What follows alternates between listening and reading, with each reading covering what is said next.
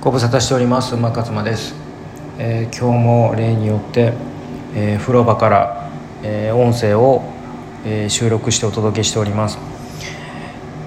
もうねこのあの風呂場収録もですね板についてきたと言いますか、まあ、板についてきてるのは私だけなんですけども、まあ、どれだけ視聴者の方が我慢して聞いてくれるかっていうところではあるんですけれども、まあ、一切その何ですかねこのラジオトークで、えー、とこれを撮って、まあ、そのポッドキャストとしてですね iTunes とか Google とかあとはあの Spotify で、まあ、あの聞いていただけるようにはしているもののですねあの肝心のラジオトークの方ではもう全くリスナーがいないっていう状況ででもですねあの諦めずにいや頑張って収録してるんですよね。であのー、ラジオトークもですねあの YouTube みたいな形でそのライブ配信っていうのができるんですよね。まあ今多分こういうそのポッドキャストとかこの音声を取る、えー、プラットフォームっていうのはまあその収録もライブ配信もどっちもできるものがほとんどだと思いますね。なんかスタンド FM とかアンカーとかありますけどおそらくあの2つについても、えー、どちらもできると。でまあちょっとねまだそのライブ配信っていうのは行ってないんですけれどもやっぱりこうライブ配信はきっとしていかないといけないなと思っててで、えーと、YouTube ではですねそういえばそういえばっていうかもう YouTube ではもう最近もあの自分のそのご飯食べてるだけの誰がこんなの見るんやろっていうようなえー、ライブ配信を平気で行ってるんですよね。でえっ、ー、と、えー、いつもですねあの一人だけは絶対にあのなんていうんですかその視聴者のその数字今何人見てますっていうのがいつもですね1って必ずつくんですよ。だからね誰か1人は見てくれてるんじゃないかなって勝手に思ってるんですけどもしかしたらあの1がその自分がログインしている端末の位置の可能性ももちろんあの拭いきれないんですけれども、まあ、そういうこう何ていうんですかね1っていうこう0よりかはこう1っていう数字が見えてた方がやっぱこう配信する方としても助かるというかあもう一人だけでも聞いてくれてる人いるんやっていうような形になるので。でこれもであの同じように、えー、このね音声のライブ配信もちょっとやってみたろうかなっていうのは思ってますね、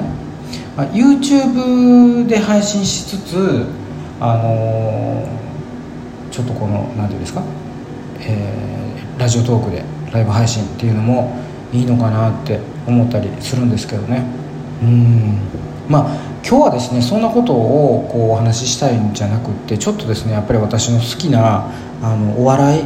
の話をしたいんですけれどもちょっと最近注目してるあのお笑い芸人がいます。でえっ、ー、と、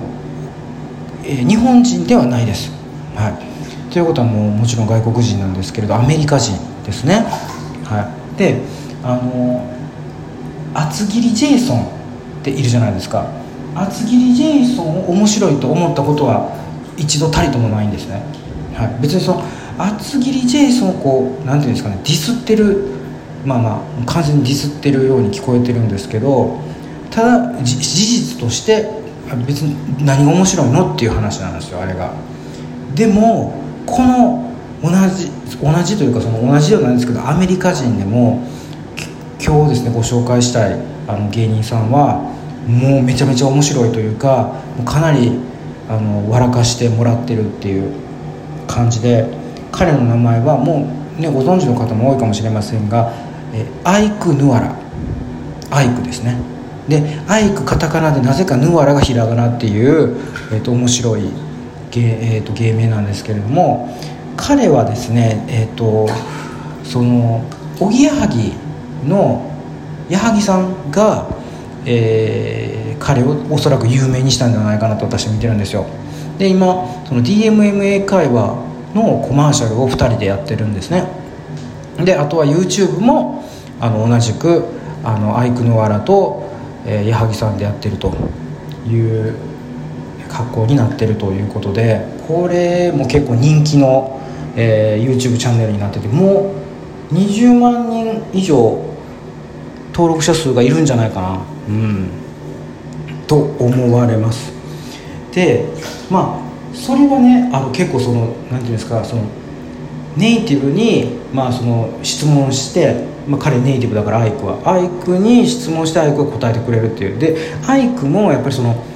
アメリカ人ではあるけれどもその文法の先生じゃないからだからその文法がどうっていうかっていうよりかはそのネイティブとしてこの表現どうなんていう観点で、まあ、教えてくれるからよりなんかこう実践に近いというか自分も聞いててああそうなんやっていうことがまあいっぱいあったりしますね。うん。まあ、自分もあの一応今のところはですよ。あの外資系サラリーマンでやらせてもらってるんでやらせてもらってるっていうかもう結構長くやってます。15年ぐらいやってる？もっとやってるかな？うん。20年近くか。うん。ですね。なので、あのー、まあ、そこそこね英語についてはあの知ってる風にはしてるんですけれどもまあだから何て言うんですかね。あそうやっぱそういうことやったんやっていう感じで確認のためにこう聞いたりっていうことをしたりしてます。でまあそのチャンネルよりもですね彼のやっぱネタですね。彼は超新成塾超超新人塾。あの中で56人のコント集団がいてでなぜかその中になんかあのコアラコアラシって言ってあのコアラはカタカナでコアラシっていうの漢字なんでちっちゃい嵐って書いて。であのビルダーですねボディービルマッチョ。で彼はもう YouTuber としても25万人ぐらい登録者数がいるんですけど彼と彼と一緒に所属してるんですよね。であの2人でなんかこうユニット組んであのネタ番組にギャグ番組っていうんですかねにあのちょこちょこ出たりとかもしてるんですけど